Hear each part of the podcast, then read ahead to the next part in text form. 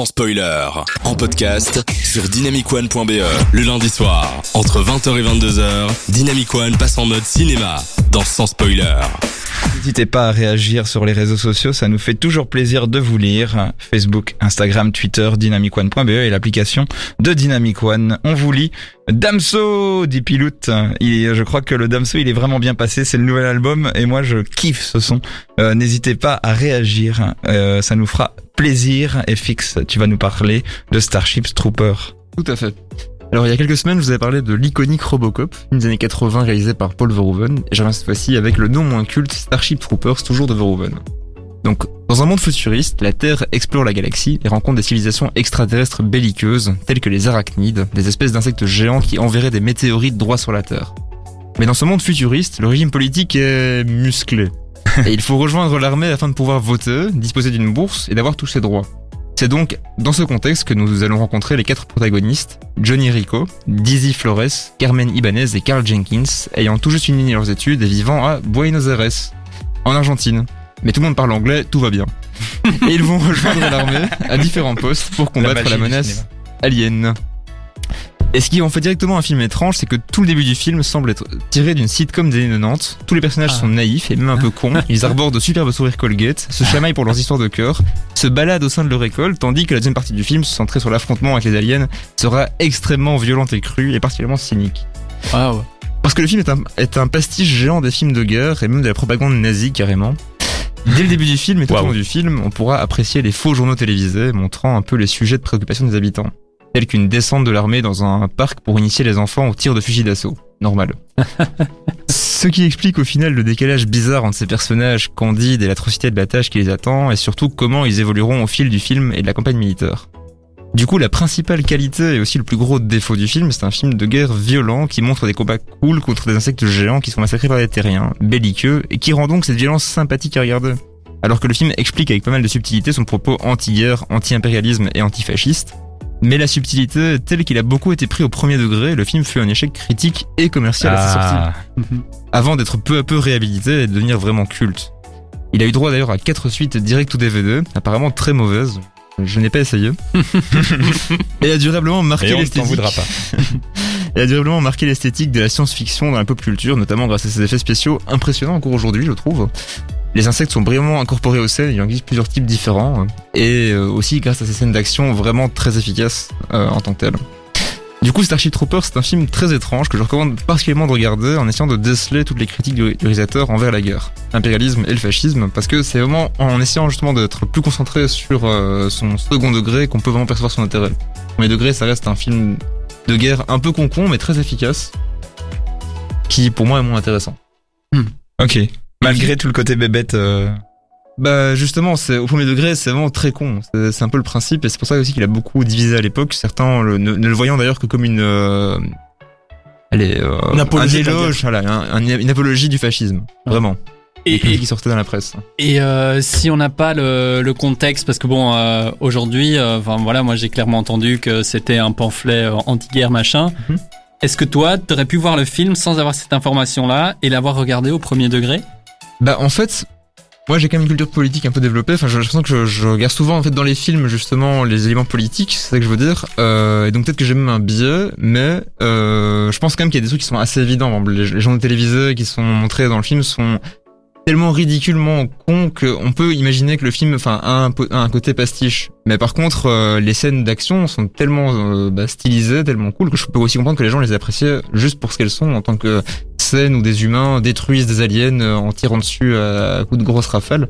Et d'ailleurs, ça marche très bien en jeux vidéo ou dans d'autres euh, Mm. médiums. Donc, euh, Ouais, mais comme tu dis, ces scènes de guerre sont, sont désamorcées par euh, tout le second degré. Par exemple, je pense aux pubs. Il y a genre des fait, pubs ouais. euh, pour l'armée et tout, euh, super parodiques. Je pense que c'est facile de déceler euh, le second degré de ces pubs, quoi. De ces pubs-là, quoi. Mhm. C'est- ça toute la subtilité. On va s'en reparler dans quelques minutes. Robert nous a rejoint pendant l'émission. Bonsoir Salut, Robert. salut. J'espère que tu vas bien. Ouais. Toi aussi, tu as un super sujet dont tu vas nous parler. Euh, je veux pas spoiler, mais c'est l'anniversaire d'un grand, grand, grand cinéaste. Mais on va revenir sur le débat que qu'a lancé FX en attendant les Pussycat Dolls et Tiesto dans la suite de l'émission. Bougez pas, vous êtes sur Dynamic One. Ça nous fait plaisir d'être avec vous et on continue le débat dans quelques instants. À tout de suite. De 20h à 22h, on prend les popcorns et on écoute sans spoiler sur Dynamic One. Yes, on est tous ensemble, ça fait plaisir. On était en train de parler de Starship Troopers avec FX et euh, bah, il y avait une relance par rapport à ça. Euh, c'est quand même un film assez surprenant parce que c'est un film qui paraît euh, un peu euh, un peu débilos, je me permets, mais euh, mais qui en fait a un discours un peu plus profond, n'est-ce pas FX Euh, oui, tout à fait. Mais en fait, c'est vraiment un film qui critique euh, bah, la guerre et l'impérialisme.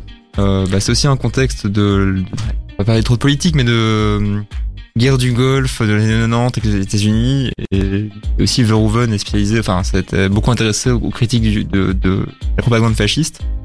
Mais le problème, c'est qu'effectivement, en fait, euh, bah, il n'a pas été perçu comme tel euh, à l'époque directement, et que même quand tu veux dénoncer la violence, et quand tu l'exposes, au final, tu, tu, tu vas quand même faire la publicité où tu peux quand même l'esthétiser d'une manière à la rendre sympathique, voire cool.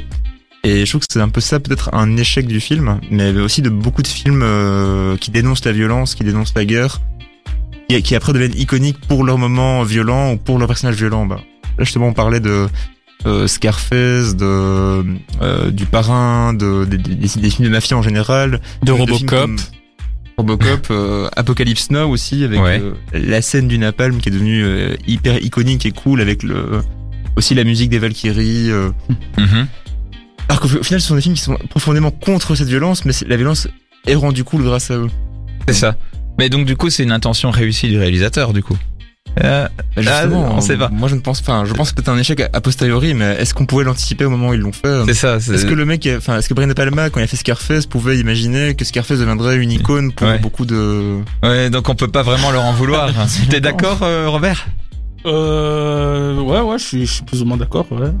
On- euh, pour, si on prend l'exemple, par exemple, de Scarface, on voit Ouais. bien ouais, que ça a été repris, euh, surtout par euh, les jeunes fans de rap, parce qu'il y a beaucoup de rappeurs euh, qui en parlent vraiment au premier degré de ce B2O. film.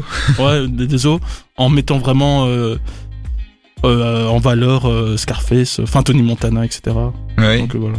C'est une imagerie en même temps très facilement identifiable et qui va. On est en train de partir sur du rap là, mais le, le- c'est vrai que c'est c'est toute une, une- un imaginaire collectif qui est construit en fait avec ces films-là. Donc euh, d'une certaine manière, c'est réussi, mais pas comme on voulait à la base. Thierry, qu'est-ce que t'en penses? Moi, euh, j'ai envie de, de détourner un, un tout petit peu le, le sujet. Enfin, ça m'a tout de Ah, suite fait penser à, ça m'a tout de suite fait penser à- au film Top Gun, euh, au, au niveau justement du, du rapport à l'armée, etc. Et euh, Top Gun qui encense un peu l'armée puisque euh, à la sortie euh, du film en 1986, euh, le recrutement dans la marine a augmenté de 500%. Waouh C'est quand même complètement dingue. Et il y avait même des Ça a rep- marché il du y coup avait si des re- c'était de la propagande. des, des représentants de la Navy qui attendaient le spectateur à la sortie des salles de cinéma. Euh, et ça, c'est- et, et c'est hyper intéressant aussi. Désolé, euh, mais euh, ça marque le, le début de la coopération entre Hollywood et l'armée. voilà, je trouve, ça, je trouve ça hyper intéressant, mais désolé parce que ça n'a pas un rapport Une, direct une longue avec, coopération du coup. bah, qui est toujours en cours. Ouais, hein. Top Gun 2 va arriver, donc Exact. c'est- c'est ça qui est. Ouais, bah écoute, c'est un tuteur de pari réu- pari réussi qui n'était pas vraiment un pari à la base. C'est ça qui est intéressant aussi en fait dans dans ce genre de film. Après, est-ce que les réalisateurs ne sont pas un peu à la merci d'un message politique qui les dépasse Peut-être. Oula. Euh, Euh, je sais pas si c'est le, mes- le message politique qui les dépasse ou si c'est juste que pour des raisons de production, ils doivent un peu le modérer ou le rendre euh, plus discret.